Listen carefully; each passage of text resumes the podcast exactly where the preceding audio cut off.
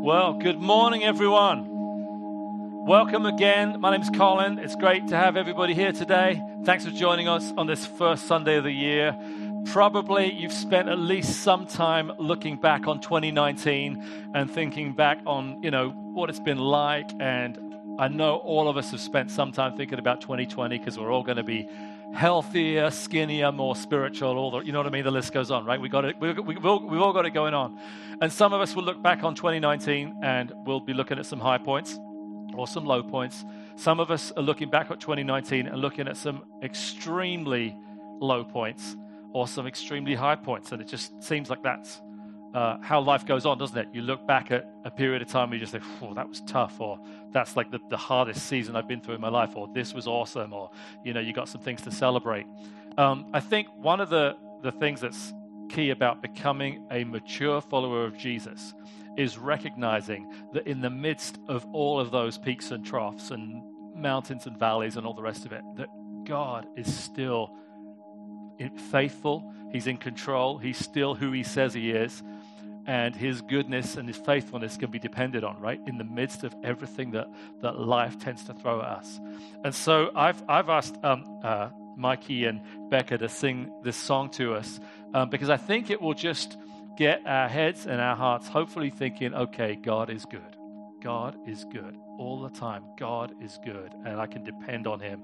And so you can remain in your seats if you want to close your eyes and listen to this, or just look at the words. Um, you can, but just allow this kind of lyrics just to, you know, fill our hearts and our heads. Um, but let me read this a little bit of a psalm from um, Psalm chapter 91. Whoever dwells in the shelter of the Most High God will rest in the shadow of the Almighty. I will say of the Lord, He is my refuge and fortress, my God in whom I trust. Surely He will save you from the fowler's snare and from the deadly pestilence. He will cover you with His feathers, and under His wings you will find refuge. His, his faithfulness will be your shield and rampart. You will not fear the terror of night, nor the arrow that flies by day, nor the pestilence that stalks in the darkness, nor the plague that destroys at midday. A thousand may fall at your side, ten thousand at your right hand, but it will not come near you. You will only observe with your eyes and see the punishment of the wicked. If you say, The Lord is my refuge, and you make the Most High your dwelling, no harm will overtake you, no disaster will come near your tent, for he will command his angels concerning you to guard you in all your ways. Let's listen to this together.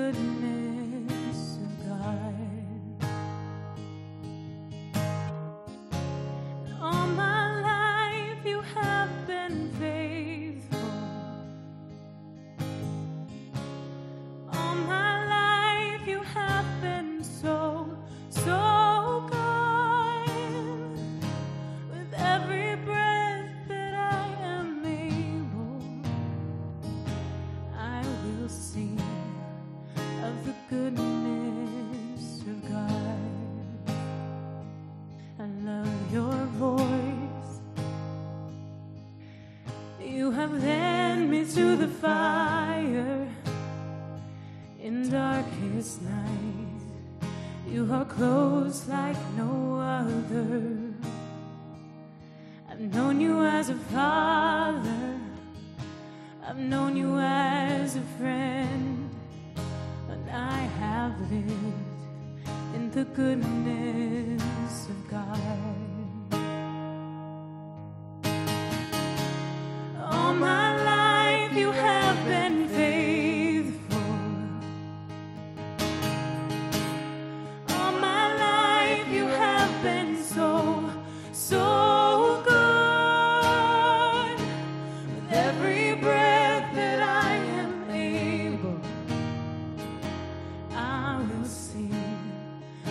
Goodness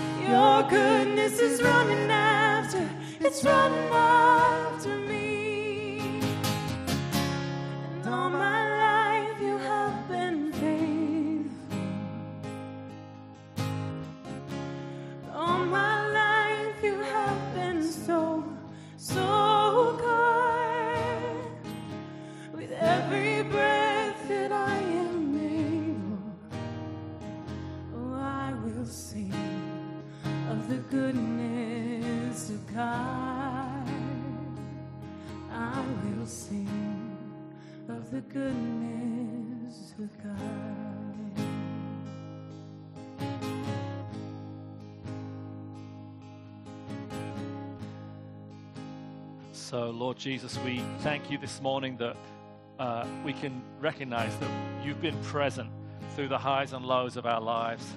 And we thank you that it is your goodness that has got us here to this point. And so we just want to recognize that as a community. We recognize that as a church.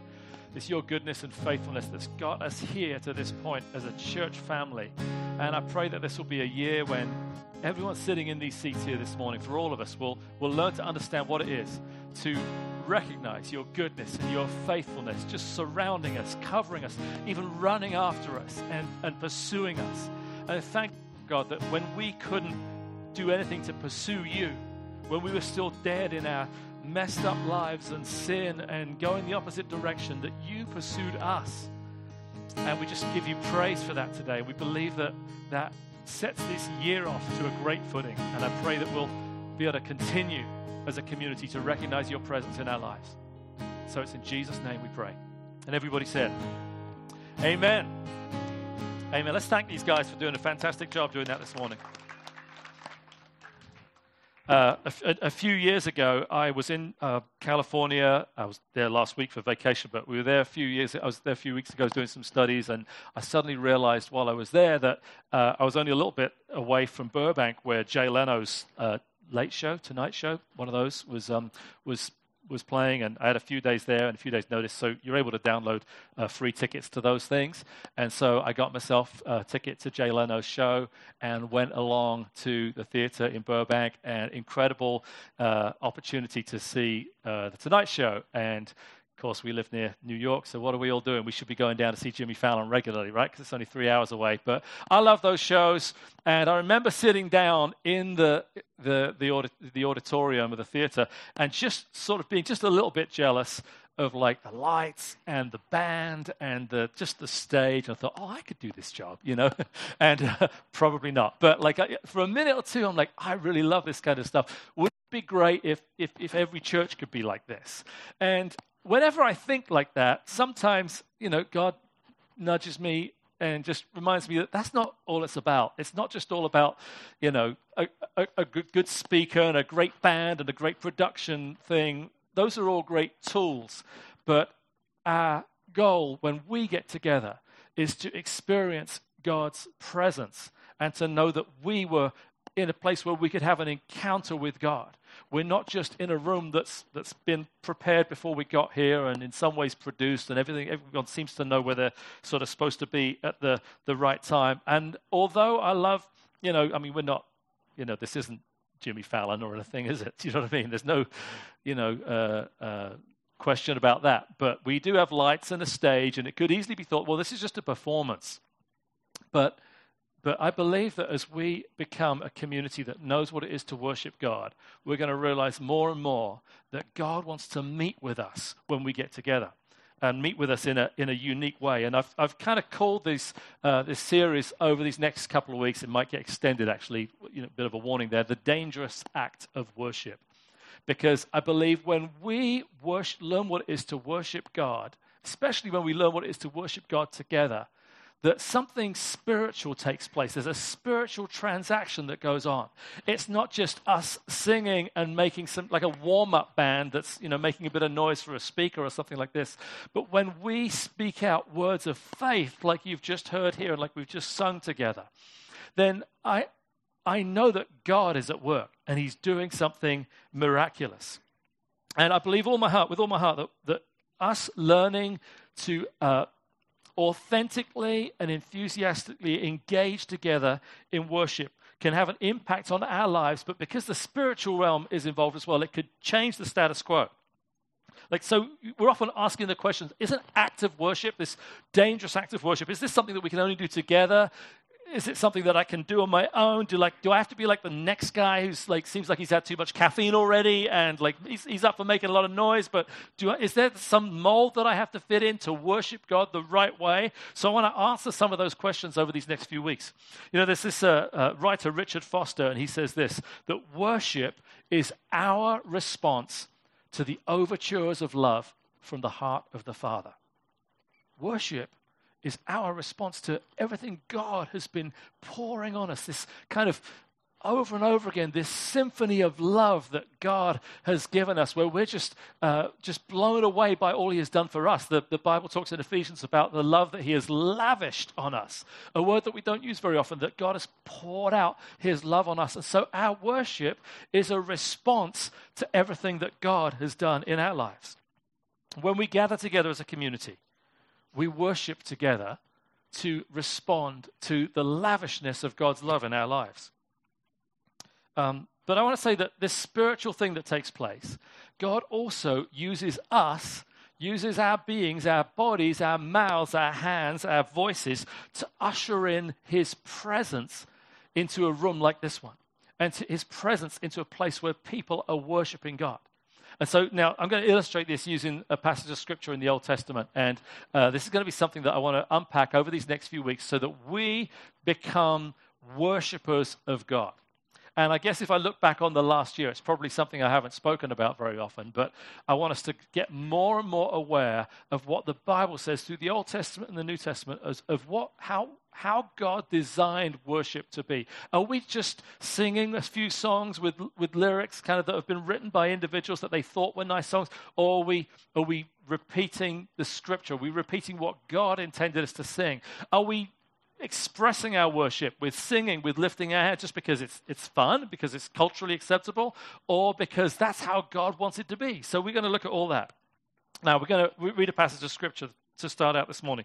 And this is from Second Chronicles chapter 20. And I want to just set this, this uh, situation up a bit. Uh, this is like 850 BC. Uh, Jehoshaphat is the king of Judah, uh, where there was like the northern kingdom of Israel and, Ju- and Judah, the southern kingdom. They kind of like were Israel at one point, then they split into two. And Jehoshaphat is the king of the southern kingdom, which sort of borders Jordan on this side in present day. And, uh, and, and uh, Jehoshaphat has been made aware that there's some enemies that are coming to take Judah down from, from the, that would be the uh, east. And so these, these two enemies are coming towards them to sort of finish them off. So we're going to start by reading uh, when a prophet, a prophet comes to uh, Jehoshaphat and says, basically, uh, Jehoshaphat, this is what's, this is what's coming. So um, it says this He said, Listen, King Jehoshaphat, and all who live in Judah and Jerusalem. This is God's prophet speaking. This is what the Lord says to you Do not be afraid or discouraged because of this vast army, for the battle is not yours, but God's. Let's keep going. Tomorrow, march down against them. They will be climbing up by the pass of Ziz, and you will find them at the end of the gorge in the desert of Jeruel. It seems like God is going to be involved in this battle. Like the battle is not yours, the battle is God's. It seems like it's not just going to be them fighting with everything they've got. It seems like God's got a part to play in it. You will not have to fight this battle. take that's a that's an encouraging word, right? When you hear somebody say, "This battle that you're about to fight, you will not have to fight it." Does that mean it's not going to happen? Uh, we'll see. You'll not have to fight this battle. Take up your positions, stand firm, and see the deliverance the Lord will give you, Judah and Jerusalem. Do not be afraid. Do not be discouraged. Go out to face them tomorrow, and the Lord will be with you. All right, let's keep reading. Um, Jehoshaphat bowed down with his face to the ground, and all the people of Judah and Jerusalem fell down in worship before the Lord. All right, that's quite incredible that God is giving his people this sense that, like, hey, I'm involved. But then he says, take up your positions. Take up your positions as if it's just going to be a regular battle. And at this point, if I was the people, I'd be thinking, okay, Josh, Jehoshaphat, how's this going to go down? How do you want us to position ourselves? What's your plan? What's your strategy? We're here, King, but give us some direction. And you'd be thinking, okay, we're, we're listening to the voice of our esteemed leader, Jehoshaphat, to give us some rock solid direction on how this is going to end well. Okay, so then uh, then some Levites from the Kohathites and the Korahites stood up and praised the Lord, the God of Israel, with a very loud voice. Early in the morning, they left for the desert of Tekoa. As they set out, Jehoshaphat stood and said, Listen to me, Judah and people of Jerusalem. Have faith in the Lord your God, and you will be upheld. Have faith in his prophets, and you will be successful. And here's where Jehoshaphat really gives them clear dis- uh, instruction on how this battle is going to go. After consulting the people, Jehoshaphat appointed men to sing to the Lord and to praise him for the splendor of his holiness. We'll leave that up there for a few minutes. Joshua, the first thing Jehoshaphat does is appoints people to sing. Now, I don't know if this strikes you, but it seems a little odd to me that, that there's no okay, we've got the cavalry coming in from this direction, we've got the infantry coming in here, I've got this whole battalion that you guys didn't even know about that are hidden behind this hill, and they're going to do this, and that's going to be the real deal that takes this enemy down. His number one thing, which is, just seems ludicrous, after consulting the people, Jehoshaphat appointed men to sing to the Lord and to praise him for the splendor of his holiness as they went out at the head of the army, saying, Give thanks to the Lord, for his love endures forever. Bottom line, worship was Jehoshaphat's strategy for winning this battle. Right? That doesn't sound like a complete picture. It, it seems like something's missing, but here's the thing we're often uh, inclined to want to win battles our way rather than win battles God's way.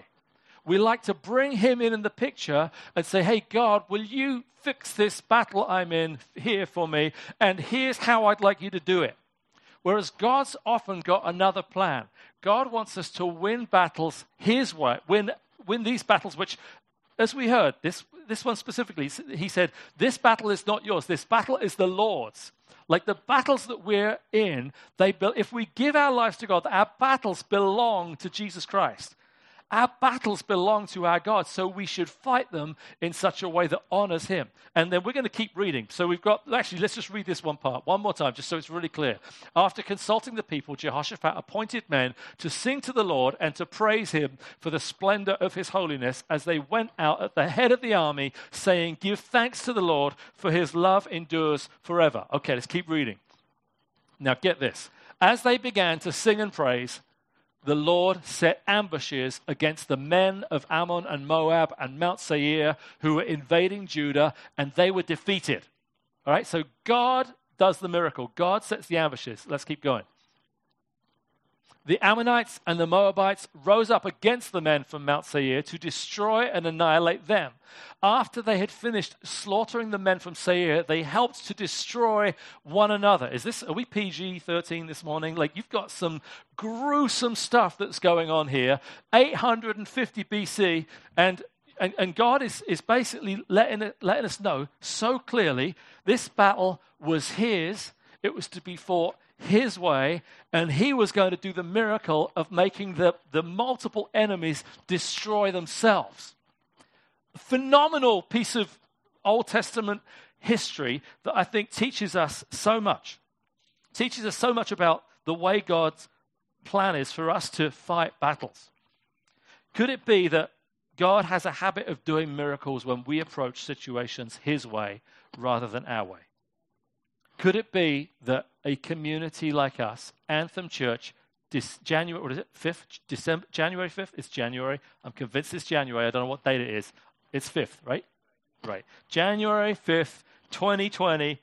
Our, the, our, our existence and our lives could be changed if we learn to fervently worship God, who, the God who could generate moments of complete transcendence in our lives, where we're in no doubt that God is present. That we didn't just walk in a room on a Sunday and sing a couple of songs. We came and we walked in and we recognized God is here. God has a plan. There's even a song somebody wrote a little while ago. This is how I fight my battles. Uh, it may look like I'm surrounded, as it may look like I'm surrounded by the enemy, but in reality, I'm surrounded by you. That God is all around us. God used the worship of His great name as the thing that would usher in His presence and a victory for the people of God rather than the power of their physical army. Did you hear that?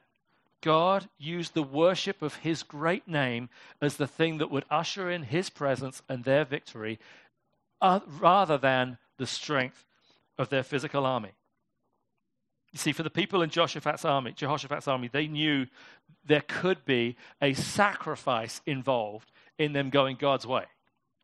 Like they could have gone their way and they thought, well, we're just going to fight this battle. We're going to do it how we would normally do it. We're going to have a strategic attempt to take out this enemy. But we're going to, but they chose to do it God's way. They chose to do it God's seemingly ludicrous, almost dangerous way that wouldn't have made a lot of sense. Let's send in the worshippers first. In a sense, this like flag waving moment of like, we are here on the authority of Lord, of God Almighty, and nobody else. And whether we live or we die today, God deserves our worship. All right? There's this confidence that they had in Him that whatever happens, nothing changes the fact that God deserves our honor and we live for Him. But they were ready for this sacrifice.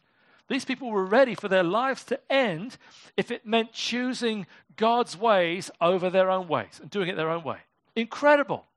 Now, this sacrifice idea moves through history and into like the post Jesus world, into our kind of like New Testament experience, to our lives right here as well. Uh, Hebrews 13 15 says this Through Jesus, therefore, let us continually offer to God, what's that word in the middle? A sacrifice of praise, the fruit of lips that openly profess his name. Through Jesus, therefore, let us continually offer to God a sacrifice of praise, the fruit of lips that openly confess his name. Now, I want you to think for a minute about maybe some of the analogy that's coming. This is coming from. Think about a tree, like uh, a tree, a healthy tree, an apple tree. If it's healthy, it naturally produces apples. Very good. There was a little hesitation there, one or two places. A pear tree naturally produces, right, you're getting good at this. A banana tree naturally produces the most disgusting fruit on God's green earth that should never be eaten by anybody, by the way, just so you know where I stand on that issue. Like, but I'm getting some if you do a careful translation of, of Genesis um, chapter 3, you'll recognize that that fruit that Adam and Eve ate in the Garden of Eden was actually a banana, not an apple, and it actually brought constant sin into the world, all right? So just, just do your own Hebrew Bible reading and you, will get there. You'll get there. But so these, these trees have a habit of, produ- they have a, a healthy tree produces fruit naturally. And so Hebrews 15 says, Therefore, let us continually offer to God a sacrifice of praise, the fruit of lips that, conf- that openly confess his name. If, our, if we are the people whose lips openly confess his name, there is a fruit that should come out of our lives. And it is a sacrifice of praise. It is the kind of praise, it's the kind of worship that might cost you something. Ooh. It's the kind of worship to God that might cost you maybe some courage. It might require some courage in your life when you're in a black spot to exit the situation that you're in that just seems like you should carry on fighting. and to walk in your basement and to get on your knees and say, I am going to win this battle in worship. I'm not going to just keep fighting. I'm not going to do things God's way, my way. I'm going to do things God's way. I'm going to make a decision if I'm in a conflict at work. You get a few minutes break. One friend of mine used to tell me, he's like, I used to see the, the bathroom stalls as my prayer room because if there was stuff going on at work, you need just to get away, you just go in and literally find a, a toilet to sit on and think, okay, close the door, spend some time with Jesus. Make a sacrifice of praise. And, and that is the fruit, that the natural response of people that confess the name of Jesus. God makes it clear sometimes that we're, we're, we're to surrender our dignity. Sometimes you might even feel in here like, I'm not even a very good singer, but I am going to sing because there's some, because I believe that when my lame, awful voice gets to heaven, something gets translated, and it's my faith that gets to God. I make that sacrifice of how I might sound to the person sitting next to me and committing to bringing my songs of faith to God because He's the one that hears it. Did anyone believe that? Anyone ready to, to, to make that sacrifice? Maybe it's a greater belief in God and who He is. It's going to take a greater belief, a sacrifice of, of what we want to do. I like this. I'm a rational person. I've got to make this logically make sense, but actually to put faith in God. Maybe it's going to take abandonment to certain things or certain views that we've held in our lives in order for us to say, God, you reign. I'm going to put you first. I'm going to lift you up. I'm going to exalt you with my mouth, with my words, with my hands, with my whole body, because you deserve worship, and nothing will stop me believing that. You know, the, the uh, throughout Scripture, God gives us this model for how we're to uh, enter His presence and it's not about what we can what we can perform. Like even when we sung that song this morning give me a song to sing i love that it's not about how great we are as singers. And I almost, almost want to change that word where it says, um, I'll sing, and I'll sing, I'll sing. I almost want to change that to, and I'll sing off key, because that's all I got. Do you know what I mean? Like, and I was thinking in my head, here I am, like, trying to sing and knowing that my voice has seen better days, but knowing as well that, that God receives whatever I bring Him, and He's going to receive that as my offering to Him.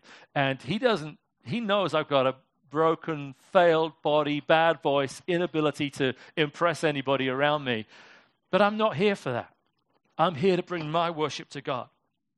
Psalm 100 talks all the way through the book of Psalms. It's kind of like the, this is sort of like the, the book of Psalms, right in the middle of your Bible, the hymn book of the Bible. If you're a new Christian and you don't, don't know what that is, there is a book right in the middle of your Bible called Psalms. And it was the, essentially, it was the sort of like the hymn book of the of the Jewish people between sort of 1000 and 500 BC. Like this is kind of like the Spotify playlist, worship playlist of the Bible, you know. You've got 150 songs, poems, psalms that are written all to God. They, they proclaim praise, they proclaim worship, they declare God's greatness, they speak of the anguish. Some of them are extremely vulnerable songs. About a third of the book of Psalms is King David shouting at God. He's like, God, where are you? There's honesty, there's lament, there's truth, but it, it all kind of wraps itself in this, in this place of saying, God, you reign and you rule, and nothing's going to stop us putting you on your throne. But Psalm 100 is kind of interesting, and it says, uh, we'll read all, all four, five verses of Psalm 100. Shout for joy to the Lord, all the earth. Worship the Lord with gladness. Come before him with joyful songs. Know that the Lord is good. It is he who made us, and we are his. We are his people, the sheep of his pasture. Enter his gates with thanksgiving and his courts with praise. Give thanks to him and praise his name. For the Lord is good, and his love endures forever. His faithfulness continues through all generations. Okay, that's, that's just awesome five verse psalm in the middle of, of Psalms right there. There's one verse I want to kind of like uh, highlight, and it's verse four. And it says this Enter his gates with thanksgiving and his courts with praise. Give thanks to him and praise his name. So it gives this idea from the Old Testament temple where there's these different layers, levels of intimacy as the building was built, of like entering the gate the very moment you come in there's this attitude of thanksgiving. That to fight our battles, God, to fight battles God's way, we've got to remember that God has a plan. It's like He has a protocol for us to come before Him. Now, I know I'm British and everything, but I watch The Crown a lot, and uh, you may not have noticed that, by the way, but uh, I watch The Crown, and you'll notice if you watch The Crown or any kind of British thing about the monarchy that there is always there's a pretty clear protocol on how to uh, enter the presence of the monarchy right? I mean uh, you know they get announced on the way in and it's it's always your majesty and there's very clear terminology with which to um, uh, respond to and to speak to royalty um, and even when they exit, like, I mean, you'll see people exit out of the Queen's presence. And, and even today, you're not supposed to turn your back on the Queen. Like, this is just like hard work. Come on, people. Can we change that rule so you can get to where you're going quicker? But if you're in the presence of, of, uh, of the monarch, you, there's all these rules and that you, you got to fulfill. And if, if the Queen comes to America or anywhere, um, usually um, uh, the whatever state she is, uh, country she's visiting, will honor the, the protocol of, of royalty as you know, an outside nation receives them. And so imagine there's a protocol for entering God's presence as well. Like the, the royalty doesn't get any higher than that, right? The Queen of England, forget that. But like the, the, the King of Kings, we should want to know what the protocol is, what the way is to come into the presence of Almighty God, right? Because that's what we're doing here. Bible says where two or three are gathered in his name, he is there in the midst of it. Where, where just two people are together. God is there in a more unique fashion than he is presumably when we're on our own. Like I believe in the in the continual presence of God. God is omnipresent. He's everywhere. But there's a reason why there's that verse in the Bible that says, where two or three, just the smallest number of people, gather together in his name, he is there in the midst. God's presence is in this place. So, so there's a, a, a new translation of, of the Bible called the Message. And Psalm 100, verse 4, in that translation, says this Enter with the password, thank you. Like, let me make this real simple for us in a day when we're used to like passwords and stuff. Like, I've got a list on a Google document of all my passwords. I shouldn't have told you that because some of you probably could figure out my. Uh, anyway, um, but we'll move on, cut that out just in case somebody goes, I got a list of, of all my passwords. But there should be a, a, one of them that says, entering the presence of God. The password is thank you. The password for entering God's presence is to enter with thanksgiving. That whatever situation we're in, to know that, yes, God, I've had a crappy week. Yes, God, you know where I've been this week. You know what's going on. But I'm going to make the decision to enter your house with thanksgiving. That's not being fake. That's not being not authentic or not being real. God knows what we've been through. But whatever we've been through, God is still God. God is still worthy of our worship. So we enter with that password. Thank you. Make yourself at home talking praise. Thank Him, worship Him. Now, I want to uh, kind of draw this to a close by reading a, um, an excerpt from a book that I, um, I, I, got in 1988. Uh, in April of 1988, I was playing bass at a, at a conference, and one of the speakers was a guy named Terry Law, who wrote this book called The Power of Praise and Worship. And Terry Law had, had been uh, leading a ministry uh, music and preaching on the other side of the Iron Curtain before, like the Berlin Wall came down through uh, Eastern Europe, uh, Russia, Poland, Hungary, uh, Bulgaria, all those kind of like Eastern European countries. And seeing incredible things happen, seeing miracle after miracle take place through the work that they were doing out there. And then he was away on one of these trips at one time. And he was probably in his late 30s, something like that back then. He was away on one of these trips. And um, in the middle of the night, somebody came into his room, and uh, this person's name was uh, his name was David, but uh, one of his ministry partners came into his room and said, "Terry," he began, "I have some terrible news. We just got a, t- a call from Tulsa. Jan has been killed in a car accident. Jan was Terry Law's wife." For 10 minutes, I sat there in bed, stunned, not moving. And then I said that it was all a dream and I would go back to sleep. When I woke up, it would all be okay, but this was no dream. My wife was dead. 30 minutes later, I was on the phone telling my children that their mummy has gone.